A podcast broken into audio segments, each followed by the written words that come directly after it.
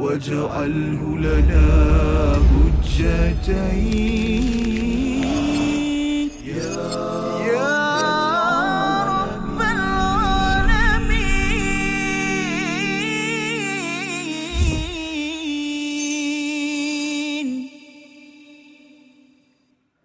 أعوذ بالله من الشيطان الرجيم. بسم الله الرحمن الرحيم وأقيموا الصلاة وآتوا الزكاة واركعوا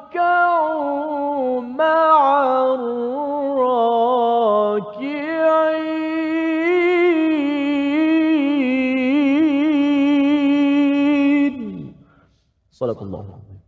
Assalamualaikum warahmatullahi wabarakatuh. Alhamdulillah wassalatu wassalamu ala Rasulillah wa ala alihi wa man wala syada la ilaha illallah syada Muhammadan abduhu wa rasuluhu. Allahumma salli ala sayidina Muhammad wa ala alihi wa sahbihi ajma'in. Amma ba'du. Apa khabar tuan-tuan dan puan-puan yang dirahmati Allah sekalian kita bertemu dalam My Quran Time Quran Salat Infak pada hari ini untuk kita meneruskan blok yang kedua daripada surah Al-Baqarah pada muka surat yang ketujuh pada ayat 41 hingga 44 dan pada hari ini kita bersama Al-Fadil Ustaz Tirmizi Ali. Apa khabar Ustaz? Baik, Alhamdulillah, Safah, apa khabar hari ini? Alhamdulillah. Izat ya. Kita bersama lagi dengan rakan-rakan kita pada hari ini yang ceria gembira daripada um, Rumah Ngaji Johor. Rumah Ngaji Pondok Ilmu. Masya Allah, Taman ya. Perling Johor Safah. Taman Perling ya. Okey. Ustaz dah sampai dah ke Taman Perling? Uh, rasa macam pernah jejak dah. Pernah jejak Ah, dah, Tapi ya. belum bersua lagi lah. Ah, Mungkin ada seorang dua dah pernah jumpa. Jadi insyaAllah kita alu-alukanlah kedatangan Alu-alukan. semua. Ya. Uh, kita kata apa, sahabat-sahabat Al-Quran. Ya. Uh, mudah-mudahan Safah. Dan sebenarnya uh, baru ni kita program di Alu Gajah Melaka ya kita mm-hmm. jemput juga kepada rakan-rakan kita di sana ya Ya, daripada MRSM Sekolah Tahfiz uh, kawasan di sana untuk hadir dan uh, sudah tentunya kita ingin mendalami Al-Quran dan memahami isi kandungannya mari sama-sama kita mulakan dengan doa subhanakala ilmalana illa ma 'allamtana innaka antal alimul hakim rabbi zidni ilma sama-sama kita saksikan apakah sinopsis bagi beberapa ayat yang kita ikuti pada hari ini. Pada ayat 41 hingga 42 kita akan melihat larangan ingkar kepada al-Quran serta larangan untuk mencampur adukkan kebenaran dan kebatilan. Ini adalah seruan kepada Bani Israel tetapi ia juga adalah seruan kepada Bani Adam seluruh umat Nabi Muhammad sallallahu alaihi wasallam untuk mengambil pelajaran agar tidak ianya berulang. Pada ayat yang ke-43, perintah mendirikan solat dan menunaikan zakat. Mengapa solat dan zakat ini diberi perhatian selepas ayat berkaitan dengan kebatilan ini nanti kita akan lihat dan pada ayat yang ke-44 keburukan sikap kaum Yahudi yang sebenarnya kita perlu waspadai kerana ia boleh berulang dan ia mem- memang banyak berulang dalam kalangan dan kalangan umat Nabi Muhammad sallallahu alaihi wasallam yang kita ingin lihat pada hari ini. Mari sama-sama kita baca ayat 41 hingga 44 pada hari ini dipimpin Al-Fadhil Ustaz Tirmizi Ali. Silakan Ustaz. Baik, Alhamdulillah. Terima kasih kepada Fadil Ustaz Tuan Fazrul uh, yang telah memberikan kepada kita gambaran ayat yang akan sama-sama kita baca, kita dengar dan juga kita cuba hafal ayatnya dan juga nak kita nak faham uh, keseluruhan ayat-ayat yang telah kita uh, tentukan yang mana satu muka surat kita hanya membacanya satu per tiga. Hari ini bahagian kedua lah. Uh, maqta' ataupun al-maqta'u thani uh, potongan yang kedua uh, bagi muka surat yang ketujuh ini. Alhamdulillah, uh, terima kasih juga kepada Rumah Ngaji Pondok Ilmu Taman Perling Johor di atas kehadiran pada hari ini menambahkan lagi kita katakan keceriaan kemerihan uh, program Al-Quran kita kita menciptakan ruang-ruang ataupun memori-memori yang indah ini sebenarnya uh, yang akan kita ingati selama-lamanya mudah-mudahan uh, tercatat dalam uh, buku ataupun saham uh, akhirat kebaikan kita insya-Allah. Kita baca terlebih dahulu ayat 41 hingga 44. أعوذ بالله من الشيطان الرجيم وآمنوا بما أنزلت مصدقا لما معكم مصدقا لما معكم ولا تكونوا أول كافر به. ولا تشتروا بآياتي ثمنا قليلا وإياي فاتقون ولا تلبسوا الحق بالباطل وتكتموا الحق وأنتم تعلمون وأقيموا الصلاة وآتوا الزكاة واركعوا مع الراكعين. أتأمرون الناس بالبر وتنسون أنفسكم؟ وتنسون أنفسكم وأنتم تتلون الكتاب وأنتم تتلون الكتاب أفلا تعقلون Surah Al-Azim kita bacaan daripada ayat yang ke-41 hingga 44 untuk kita menyambung kepada bagaimana ya kalau kita lihat bermula daripada ayat yang ke-40 yang kita lihat sebelum ini adalah seruan kepada Bani Israel sebagai satu kumpulan ataupun kumpulan pertama umat yang uh, kaum yang diberikan hidayah oleh Allah Subhanahu Wa Taala dalam satu kaum ya dalam satu jumlah yang yang uh, besar uh, berbanding dengan individu-individu pada zaman Nabi Adam kemudian diteruskan lagi tetapi bila sampai pada zaman Nabi Musa inilah satu kaum yang diangkat ataupun yang diiktiraf oleh Allah Subhanahu Wa Taala. Jadi apabila kita sudah pun melihat kepada psikologi uh, hidayah sudah pun disentuh sehingga ayat yang ke-39 maka ayat yang ke-40 ini Allah menyatakan tentang Bani Israel dan seruan Allah pada ayat 41 wa aminu dan berimanlah dengan apa yang telah kami turunkan ataupun yang telah aku turunkan musaddiqal lima ma'akum yang membenarkan pada apa yang ada pada kamu. Apa yang ada pada kamu itu ialah Taurat. Ya, ini kalau kita lihat ustaznya bila Allah mulakan dengan ya bani Israel nampak gaya macam Allah panggil bani Israel. Memang betul pun. Ayat 40 itu Allah menyeru kepada orang-orang Yahudi yang berada di di Madinah. Tetapi lebih daripada itu kalau kita lihat ayat ini berjela ya panjang dalam surah Al-Baqarah ini kalau kita rasakan bahawa oh ini untuk orang Yahudi sahaja ya bukannya untuk saya mungkin itu kesilapan kita. Sebenarnya seruan kepada Bani Israel itu sebagai satu kaum yang pernah diberikan kitab ini juga seruan untuk kita yang dah diberikan kitab berjaga-jaga daripada penyakit yang boleh menerpa dalam dalam kaum ataupun dalam diri umat Nabi Muhammad sallallahu alaihi wasallam. Salah satunya apa? Kalau dalam orang Yahudi ini diminta untuk beriman dengan apa yang telah diturunkan uh, membenarkan apa yang ada pada kamu ya. Wala takunu awwala kafirin bih. Dan jangan kamu jadi orang yang paling awal kufur yang mengingkari dengannya. Jadi apakah pelajarannya? Seruan kepada Bani Israel ini orang Yahudi di Madinah iaitu apa yang ada pada Taurat itu maka ianya juga disahkan oleh Al-Quran. Tapi sekarang ini kamu kena ikut kepada Al-Quran Kadang-kadang kita Ustaz ya, kita mungkin dah baca buku daripada Stephen R. Covey, buku motivasi itu, management sana sini. Kita dah banyak dah kitab-kitab kita ya dalam pelajaran dalam kehidupan kita. Tetapi kita kena pastikan bahawa kitab yang kita baca, buku-buku yang kita baca dalam uh, ketika di universiti, di sekolah menengah, di mana sahaja itu bertepatan dengan bima anzaltu musaddiqal lima ma'akum dengan apa yang telah diturunkan pada Nabi Muhammad iaitu al-Quran. Kalau apa teori yang kita belajar daripada buku-buku yang ada tidak bersesuaian dengan al-Quran, maka ianya perlu diketepikan dan jangan jadi orang yang paling awal kafirin bih. Orang Yahudi itu walaupun dia ada Taurat tapi bila datang al-Quran ustaznya, dia kata dia tak setuju dengan dengan isi al-Quran dan juga sekaligus tidak setuju dengan uh, nabi sebagai nabi akhir zaman untuk mereka ber, beriman.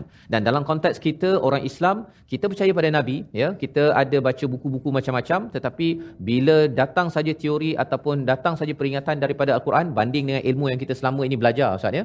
Kadang-kadang ada orang kata, oh, saya dah biasa dah, saya ada PhD dalam sesuatu ilmu. Ayat Quran ni uh, bukannya dia tahu bagaimana nak menyelesaikan uh, masalah-masalah tem- uh, contemporary. Kalau itu perkataannya, itu adalah perkataan kufur yang perlu kita jaga-jaga. Dan biasanya orang yang paling mudah untuk kufur, orang yang pandai Ustaz. Ha, orang pandai ni yang mudah kufur. Kalau orang yang tak pandai, dia baca Quran dapat pelajaran, oh ya Allah, saya belajar sesuatu. Tapi orang pandai ni dia mulalah nak berhujahnya, dia nak ber, uh, menyatakan ada teori-teori lain padahal ianya adalah kebenaran daripada Allah. Jadi mengapa orang ya Yahudi ini dia tidak mahu untuk bersyukur kepada hidayah ataupun al-Quran yang datang kepada mereka?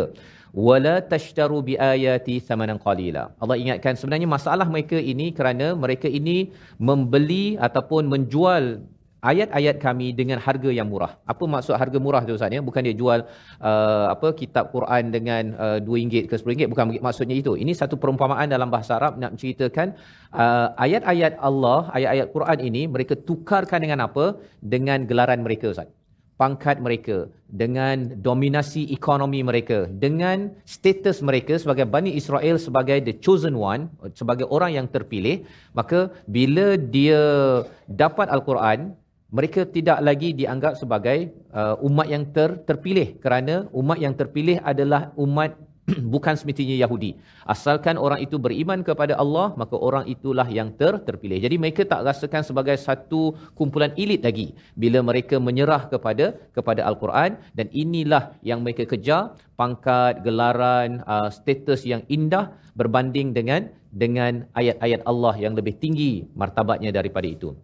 Maka di hujung itu ayat 41 Allah mengingatkan wa iyya yafattaqun. Ya kalau di hujung ayat 40 itu wa iyya yafarhabun takutlah kepada Allah ya satu ancaman. Wa iyya yafattaqun ini maka hendaklah engkau bertakwa hendaklah engkau sebenarnya takut sebenarnya adalah dengan dengan Allah. Bukannya takut dengan geraran diambil ataupun pangkat diambil ataupun uh, Bani Israel kamu ni sebagai uh, orang yang istimewa yang dianggap mulia diambil. Itu tak perlu ditakuti.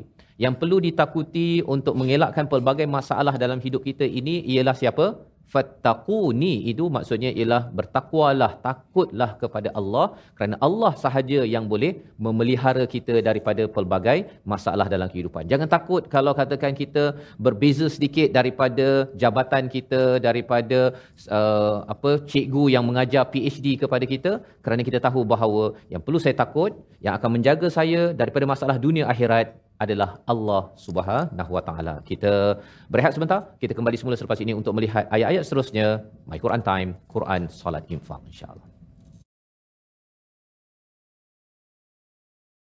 واجعله لنا حجتين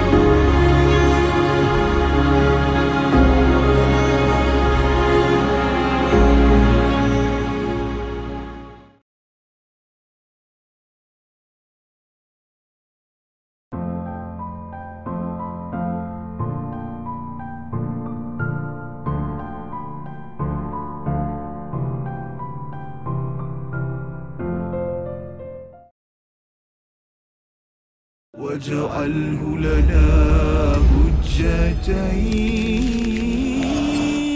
يا رب العالمين.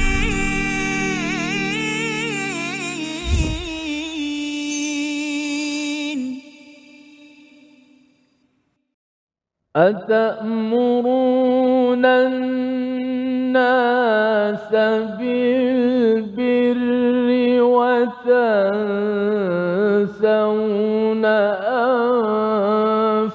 أنفسكم وأنتم تتلون الكتاب أفلا تعقلون؟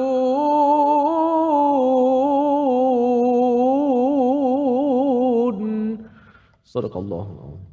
Kembali kita dalam My Quran Time, Quran Salat Infak pada hari ini sama-sama kita melihat kepada bagaimanakah nasihat dan juga hidayah daripada Allah Subhanahu Wa Taala pada ayat yang ke-41 sebentar tadi tentang seruan kepada Bani Israel dan juga seruan kepada kita agar kita berimanlah benar-benar dan jangan jadi orang yang paling awal untuk kufur. Allah memberitahu dalam istilahnya awwalaka firim bih Ustaz ya sebagai satu penekanan bahawa ada orang yang dia sudah ada ilmu, yang sudah ada kitab tetapi dialah menjadi orang pertama yang kufur kepada kebenaran yang dibawakan hanya disebabkan ia datang daripada orang yang bukan satu geng Ustaz. Ha, kalau bukan satu geng dengan saya, bukan ustaz saya, maka saya akan lawan dengan dia. Tapi kalau ustaz saya tak kisahlah, dia cakap pelik pun, maka saya akan sokong. Ini adalah satu penyakit yang berada dalam masyarakat Bani Israel dan ini yang kita lihat pada ayat yang ke-42 yang dibacakan tadi talbisul haqqo bil batil iaitu dan janganlah kamu mencampur adukkan kebenaran dengan kebatilan dan janganlah kamu menyembunyikan kebenaran sedangkan kamu mengetahuinya. Ini adalah salah satu penyakit yang ada dalam Bani Israel mendapat kitab daripada Allah, kitab At-Taurat tetapi di situ ada politik Ustaz ya, politik yang mereka cuba garapkan dalam kehidupan mereka. Antara perkara yang berlaku dalam hidup mereka, ya, sebahagian daripada ustaz-ustaz pada Bani Israel ini, mereka mencampur adukkan kebenaran dengan kebatilan. Kita tak cakap orang biasa dulu. Ya, kita ambil dahulu dia punya orang-orang yang beragama ataupun penceramah dia, dia campurkan hak dan yang batil. Apa maksud mencampurkan itu? Kelirukan. Ha, dia kelirukan. Dia campurkan yang ini adalah daripada Taurat, ini adalah daripada Tuhan, ini adalah daripada orang-orang agama. Padahal sebenarnya ada perkara yang mereka cakap itu adalah tidak benar. Ya, kalau zaman sekarang ni ustaz ya, antara perkara kadang-kadang dia jual air kan, kemudian jual air gas ustaz. Jual air gas, kemudian dia kata dibacakan 30 juzuk Al-Quran. Ini kalau beli ini, minum air gas ini akan menyebabkan kita akan mendapat syifa daripada Allah Subhanahu Wa Taala ya. Jadi dia bercampur-campur. Syifa betul al-Quran itu tapi air gas pula apa kaitan air gas dengan syifa kan? Jadi bila dicampur adukkan perkara tersebut bagi sebahagian daripada Bani Israel orang-orang biasa mereka merasakan mereka perlukan pencerahan hidayah daripada uh, tokoh-tokoh ini untuk mencerahkan al-haq tetapi kerana ianya telah dicampur adukkan rupa-rupanya pasal nak jual air gas Ustaz. Ya, pasal dia jadi duta kepada syarikat tersebut, maka dia mencampur-campurkan dan juga cuba untuk mengelirukan kepada masyarakat. Dan sebagaimana kita maklum pada ayat yang ke-38 Allah ingatkan kepada Nabi Adam kepada kita fa imma yatiyannakum minni jika datang benar-benar ianya daripadaku hudan iaitu hidayah maka ikutlah ya ikutlah nanti akan dapat manfaat yang besar. Poinnya apa? Poinnya ialah ketika satu kaum itu sudah didatangi oleh uh, penceramah yang membawa hidayah kita kena berjaga-jaga pastikan yang dinyatakan itu adalah hidayah daripada Allah. Bukannya hidayah daripada pen, penceramah kerana dia me, mencampur adukkan. Kita kena peka pada perkara tersebut. Dan yang keduanya Allah ingatkan pada ayat yang ke-42 ini iaitu wataktumu wataktumul haqq iaitu kamu ini menyembunyikan kebenaran. Satu campur aduk tadi ustaz ya? Dia campur dalil ini dengan ini uh, apa jangan apa jangan minum susu banyak sangat ya nanti jadi apa uh, Uh, uh, macam-macam ya macam-macam uh, tambahan-tambahan fakta je.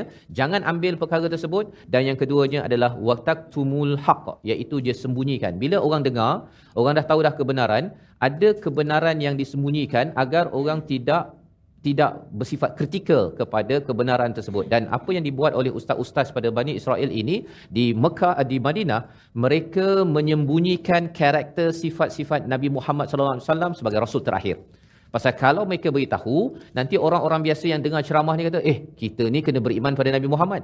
Dia akan masuk Islam dan habislah dia punya follower, Ustaz. Follower pada ustaz-ustaz ini dan akhirnya mereka pun tak terkenal lah nanti macam mana nak dapat uh, sampul dan sebagainya. Jadi perkara-perkara ini sudah berlaku pada zaman pada zaman Bani Israel ataupun orang Yahudi di Madinah dan Allah ingatkan jangan sembunyikan.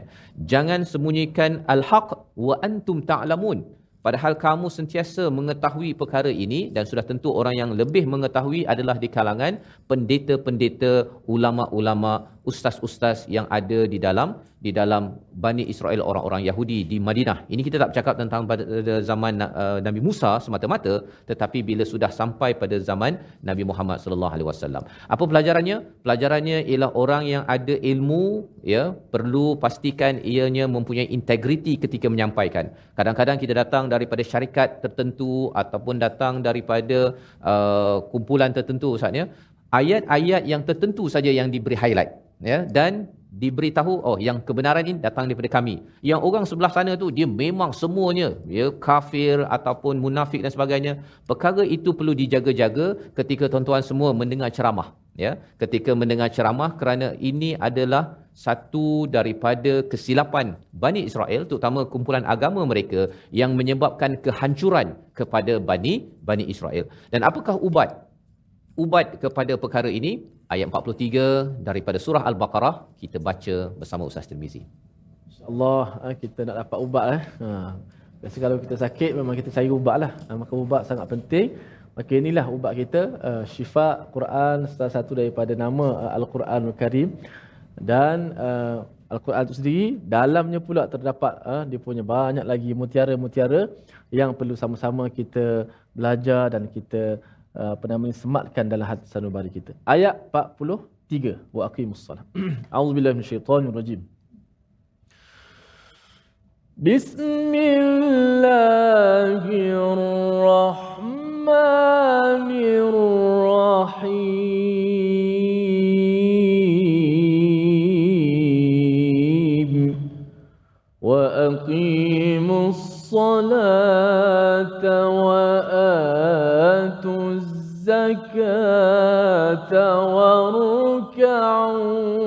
مع الراكعين.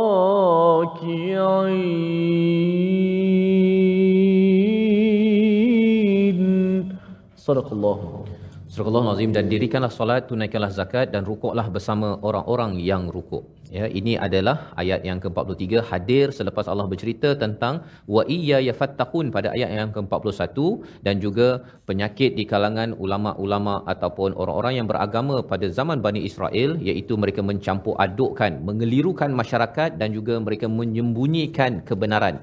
Kalau kebenaran itu berkaitan dengan diri sendiri, dia beritahu. Kalau katakan memberi manfaat pada diri sendiri, kumpulan sendiri dia beritahu, tapi kalau tidak, maka dia akan sembunyi-sembunyikan. Jangan ceramah tentang ayat-ayat begini kerana nanti dia bercakap tentang kelemahan kita. Ini adalah antara penyakit yang berlaku. Bagaimanakah ubatnya? Wa aqimus salah dan dirikanlah solat. Ya, dirikanlah solat secara berjemaah wa atuz zakah dan juga tunaikan zakat warka'u ma'ar raki'in dan rukuklah bersama dengan orang yang rukuk.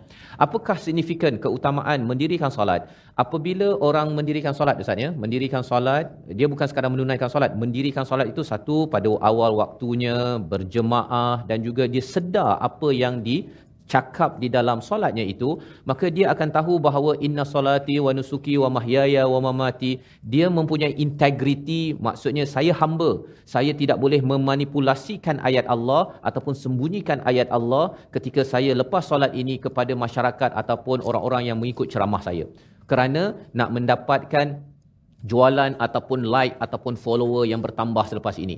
Ini adalah kesan bila mendirikan solat, bukan menunaikan solat, mendirikan solat. Dan yang keduanya wa'atuz zakah iaitu orang yang menunaikan zakat, satu zakat secara fizikal, duit, harta dan sebagainya, tetapi az-zakah ini juga bermaksud tazkiyah, pembersihan jiwa.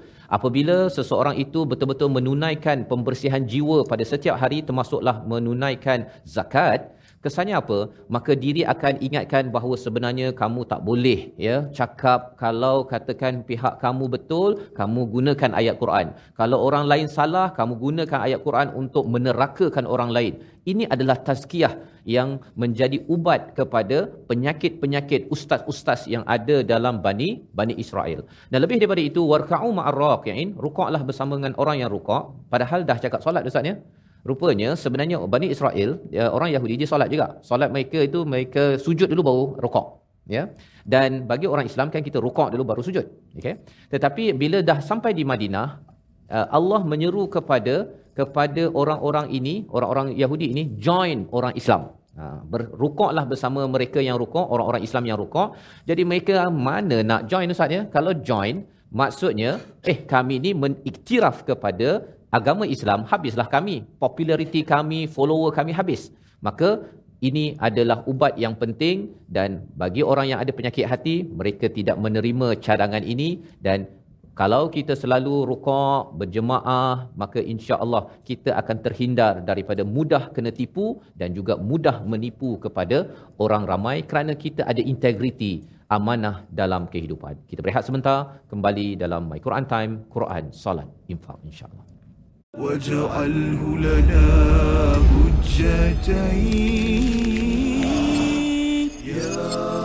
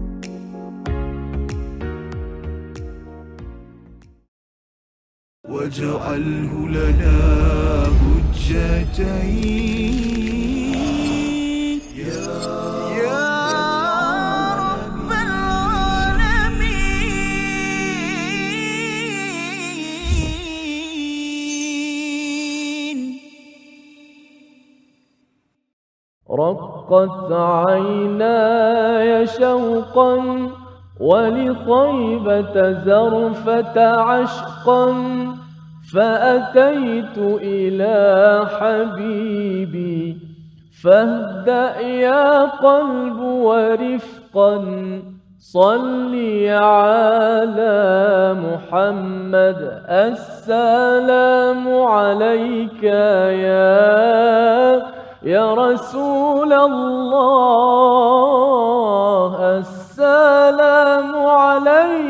يا حبيبي يا نبي الله يا رسول الله اللهم صل على Muhammad wa ala ali Muhammad. Alhamdulillah, terima kasih pada semua penonton-penonton, sahabat-sahabat Al-Quran yang kena terus setia dalam My Quran Time 2.0 dan kita uh, yang berada di studio pada saat ketika ini terima kasih kepada Rumah Ngaji Pondok Ilmu Taman Perling Johor Darul Ta'zim. JDT ya, Ustaz Fas? InsyaAllah. Alhamdulillah. Dan kepada semua uh, sahabat-sahabat, Alhamdulillah kita um, terus pada ayat 43 nak ulang kaji sedikit uh, sebutan-sebutan uh, kalau orang dulu disebut nak betul huruf. Ya, nak betul huruf. Ya, hamba nak pergi mana tu? Nak pergi betul huruf eh. Nak betul huruf. Maknanya nak nak nak belajar sebut huruf dengan betul. Alhamdulillah. Macam-macam sampai sekarang kaedahnya macam-macam. Eh, ikra'nya, kiraatinya, tilawahnya, kaedah apa nama ni, Baghdadi, ketuk dan sebagainya, kilat, peti, semua ada. Semua ni untuk bagi laju, bagi cepat boleh baca Quran. Apa semua kaedah tak kisah. Kreativiti masing-masing. Yang penting kita boleh baca Quran. Itulah matlamatnya. Baik, kita lihat slide kita. Seterusnya. Okey. Menyempurnakan hukum mat badal pada kalimah atu wa atu. Eh? Mak badal eh? mak badal. Uh, macam mana nak kena mak badal? Bila kita sebut huruf mak sahaja, terus kita kena bayangkan sama ada ada alif, sama ada waw ataupun ya. Okey? Ha, di sini alif lah. Ha, alif. Yang mana kalau nak kena mak badal, bila sebut badal ialah ada huruf mat. Huruf mat ni apa dia? Sama ada alif, waw, ya. Yang mana huruf mat tu didahului oleh huruf ham, hamzah. Mak badal lah tu. Ha, ada huruf mat yang didahului oleh huruf hamzah. Itulah bagi mak badal. Ataupun nak mudah lagi, ada hamzah, selepas hamzah ada ada apa? Ada huruf. Ah, ha, boleh juga terbalik kan? ada hamzah, lepas tu ada huruf mat. Ataupun ada huruf mat, salah satu daripada huruf mat, sebelum tu ada hamzah. Amanu. Dalam ayat kita ni, atu. Kan? Ya amanu ya ayyuhallazina amanu yang kita baca sama-sama tu, ah tu mak badal tu amanu. Kita baca berapa harakat mak badal? Kita baca dua je. kita baca dua harakat saja, tak boleh lebih, tak boleh kurang. Adapun Imam uh, Warsh, Imam Warash salah seorang daripada imam uh, Al-Quran ataupun kiraat yang yang yang masyhur membacanya mak badal dengan enam harakat. Bukan dua, bukan empat, tapi baca dengan oh dia baca dengan tiga wajah. Dua, empat, enam. Okey, ada dia punya salah silah lah dalam, kalau dalam ilmu kiraat. Ya ayyuhalladzina amanu. Contoh. Kita dua je. Ha, suara kita dua saja, panjang dua je. Eh? Okey. Baik, seterusnya uh, kita lihat slide yang kedua pada masih lagi pada ayat yang 43. Oh, jelaskan huruf ain, makhraj huruf ain. Kebetulan ayat kita ni boleh latih ha, huruf ain sebab ada ain yang berbaris di depan mula-mula. Warka'u. Lepas tu ain baris atas. Ma'a. Lepas tu ain baris bawah. Raki'in. Ha, maka a'ai'u. A'ai'u. Bukan a-i-u. Dia a-ai-u. Warka'u ma'arraki'in. Warka'u ma'arraki'in. Satu dua mula. Warka'u ma'arraki'in. Warka'u ma'arraki'in. Okey, saya buat dua kali. Kemudian uh, sahabat-sahabat di studio dan di rumah pun ulang juga dua kali. Dengan lagu Nahwan tapi tabaqat tingkatan yang berbeza. Satu tinggi, satu rendah. Warka'u ma'arraki'in. واركعوا مع الراكعين satu dua mula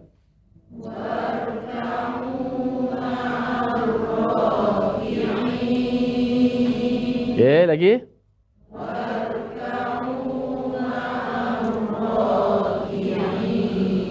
Warka'u مع الراكعين satu dua mula. واركعوا مع ah tu dia bagi jawab jawab tinggi dah tu. Ah tu makam tinggilah Lagu Nahwan. Tapi yang paling penting, jangan waruka'u ma'arraki'in. Tak boleh. Ki'in. Ki'in. Kita baca nasta'in. Waruka'u ma'arraki'in. Satu dua mula.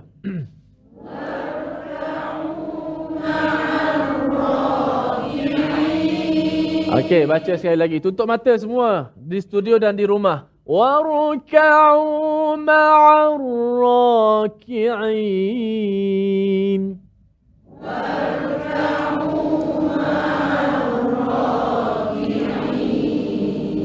Ah, Ustaz, saya nak tinggi tadi kan. Tapi kita buat rendah. Rendah dia lembut sikit. Merdu sikit.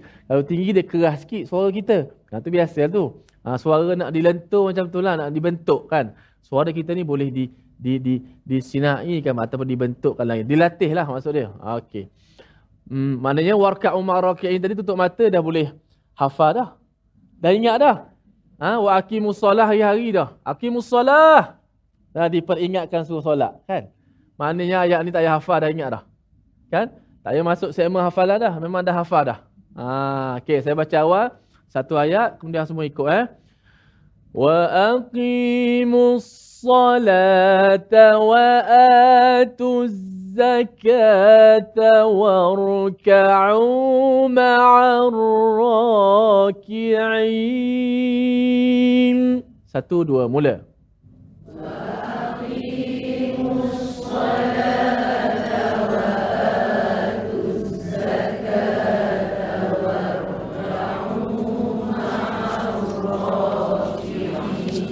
وأقيموا الصلاة وآتوا الزكاة.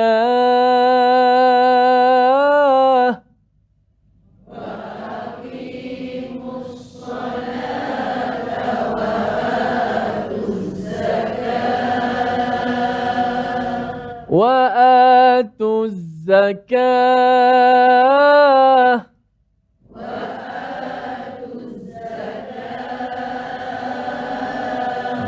Ustaz tak seterik je ada ada juga cuek-cuek sikit ujung tu kan. Kan ah nak bagi penegasan sikit. Wa aqimus salata wa atuz zakah.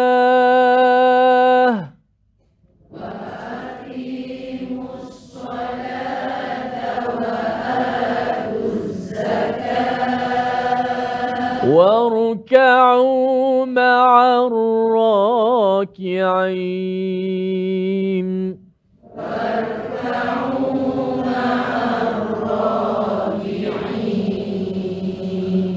Okey, tibalah masanya kita tutup Quran, tutup mushaf.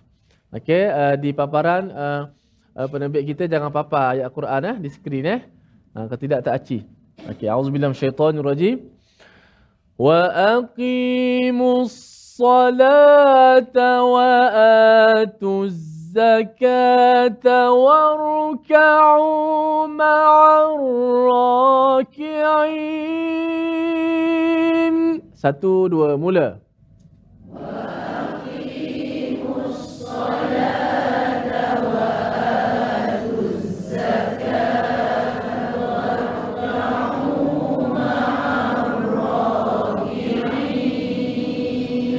Masya Allah, dirikanlah salat dan tunaikanlah zakat serta rokoklah bersama orang-orang yang rokok. Baik, Alhamdulillah. Syabas semua, tahniah semua kepada diri sendiri insyaAllah. Dah tahulah skill-skill sedikit ha? kita cara kita menghafal ayat-ayat Al-Quran. Ustaz Fas? Dan satu perkataan pilihan kita Ya. pada hari ini Ustaz, mari sama-sama kita saksikan iaitu pilihan perkataan bagi blog kita pada hari ini ialah wala tashtaru biayati ya. Yang ini kita sudah lihat pada ayat yang ke-41. Selepas kita menghafal ayat 43 tadi iaitu perkataan syaraya ya. Syaraya itu maksudnya membeli ataupun menukar ya.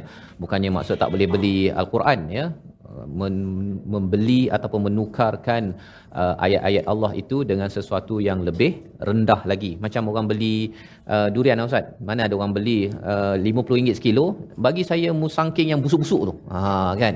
Itu sebenarnya tidak mungkin berlaku. Jadi bila Allah menegur, jangan sampai kamu membeli wala tashtaru biayati thamanan qalila, jangan beli dengan harga yang murah ataupun tukar dengan yang busuk-busuk iaitu merujuk kepada dah ada Quran tapi dibuang al-Quran tersebut dengan pangkat dan harta. Kita berehat sebentar. My Quran Time.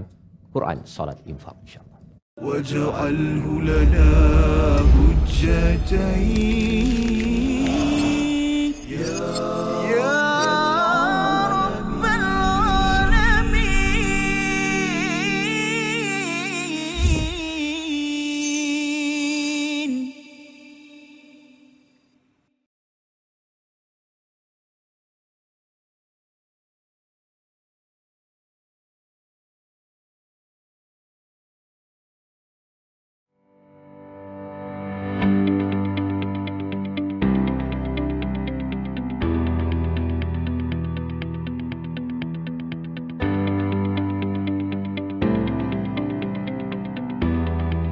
واجعله لنا حجتين.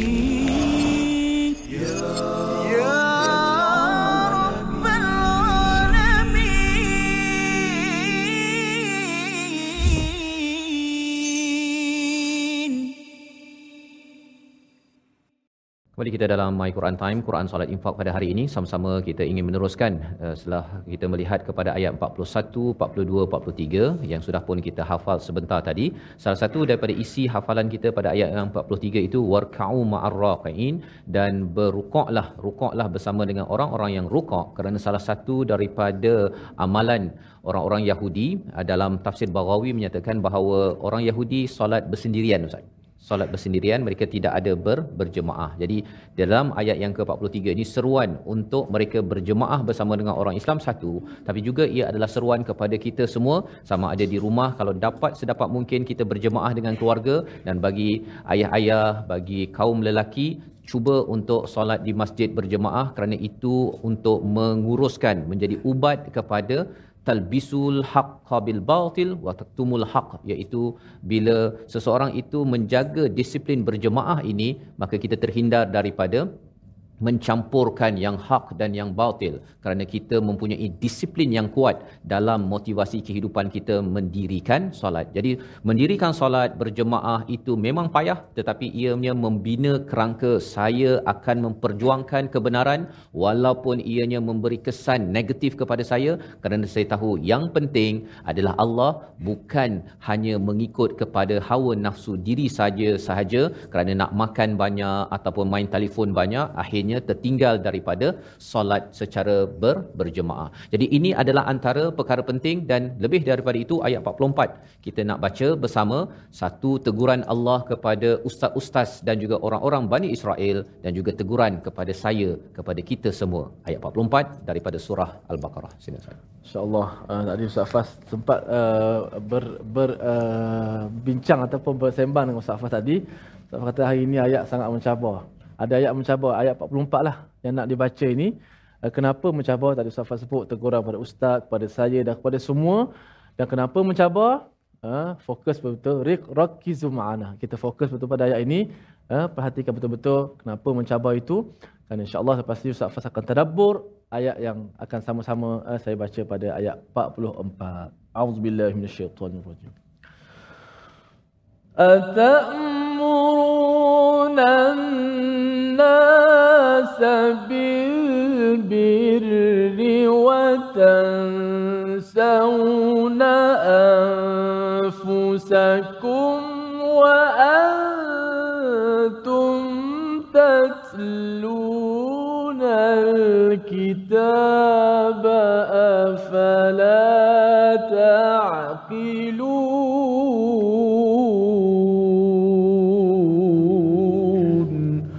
صدق الله العظيم.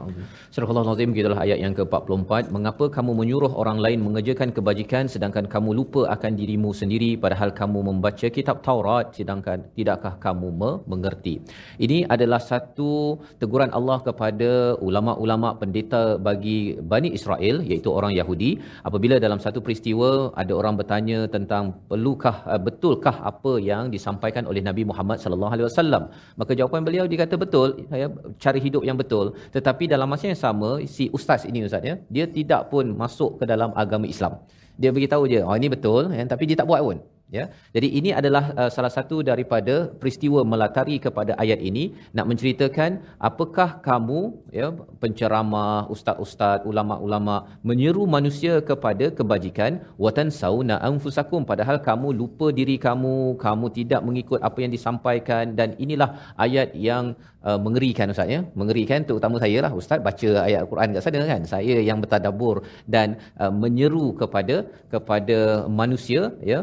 Dan uh, ada ulama yang bila membaca ayat ini dia berhenti sekejap. Dia berhenti sekejap, dia rasa takut tapi dalam masa yang sama ayat ini hadir selepas ayat yang ke-40 Dua, iaitu jangan mencampur adukkan ataupun mengelirukan masyarakat kerana kalau masyarakat ada keliru dan si ustaz ataupun orang berilmu ni ada ilmu, jangan dibiarkan orang keliru. Pasal kalau kita biarkan orang keliru, ia akan menyebabkan lagi masalah kepada masyarakat. Dan yang kedua, kalau sudah ada kebenaran, al-haq, jangan sembunyi.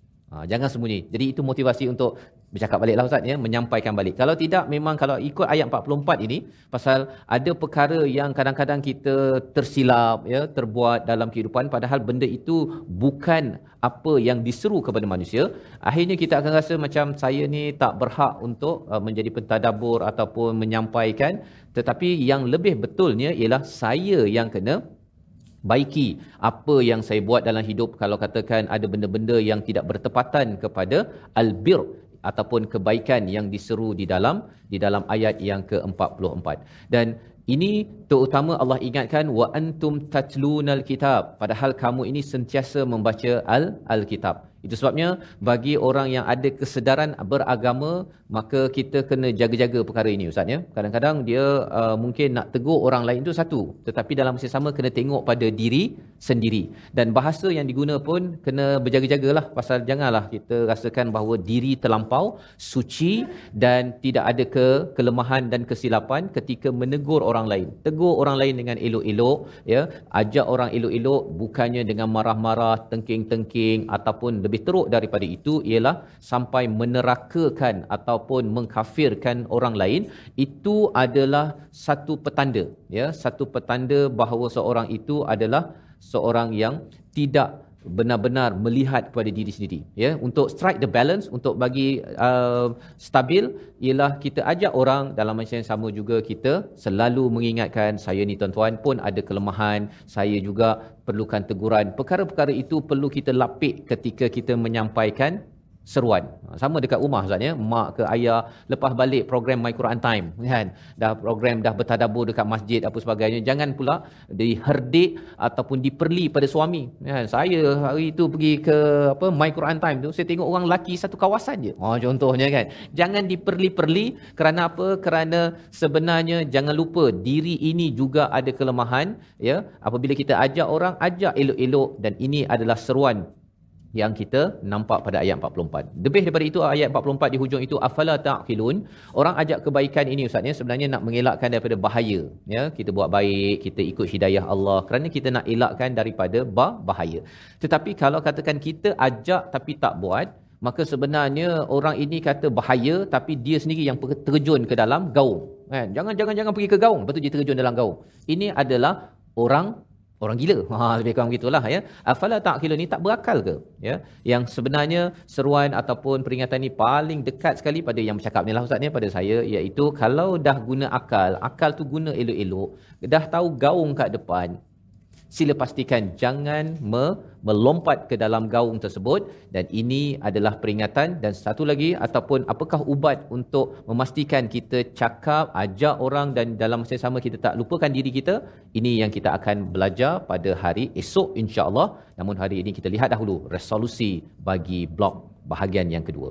Yang pertama, kita tidak sembunyikan kebenaran dan kebaikan kerana kepentingan diri sendiri. Ini yang perlu kita amanah, kita sampaikan juga kebenaran walaupun kadang-kadang memakan diri sendiri. Yang pertama.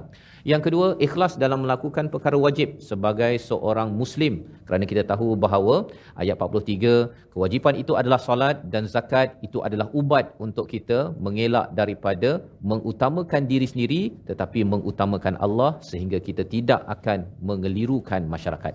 Yang ketiga, bertindak seperti apa yang disampaikan kepada orang lain.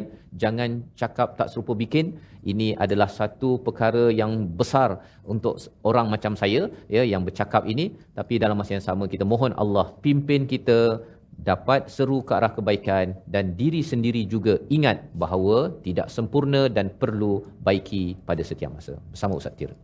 Ustaz Fazrul satu peringatan yang berguna pada kita semua. Saya ingat seorang para ulama tu apabila Ustaz Faz dia diminta untuk beri nasihat, dia kata dia berehat seketika, dia kata bagaimana aku nak beri nasihat, sepatutnya akulah patut patut dinasihati. Namun dia fikir hadis Nabi SAW, ad-dalu ala khair kafa'ilih. Orang yang menunjukkan satu kebaikan, dia mendapat kebaikan sama.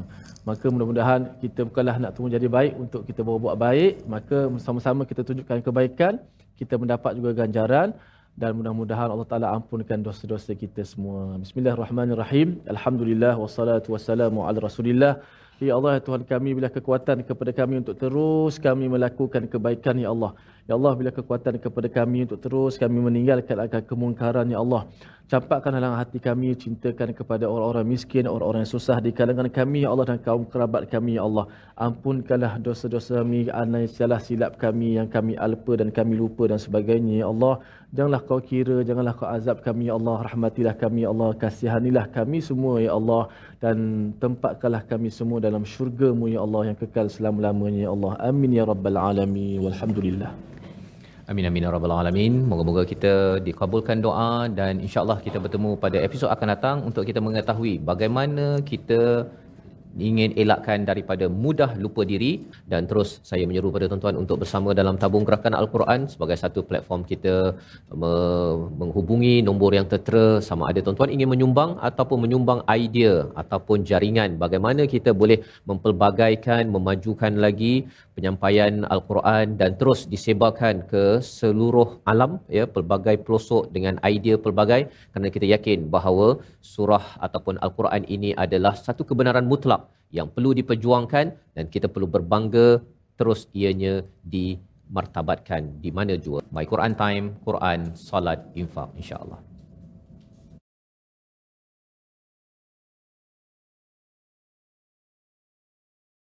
آناء الليل وأطراف النهار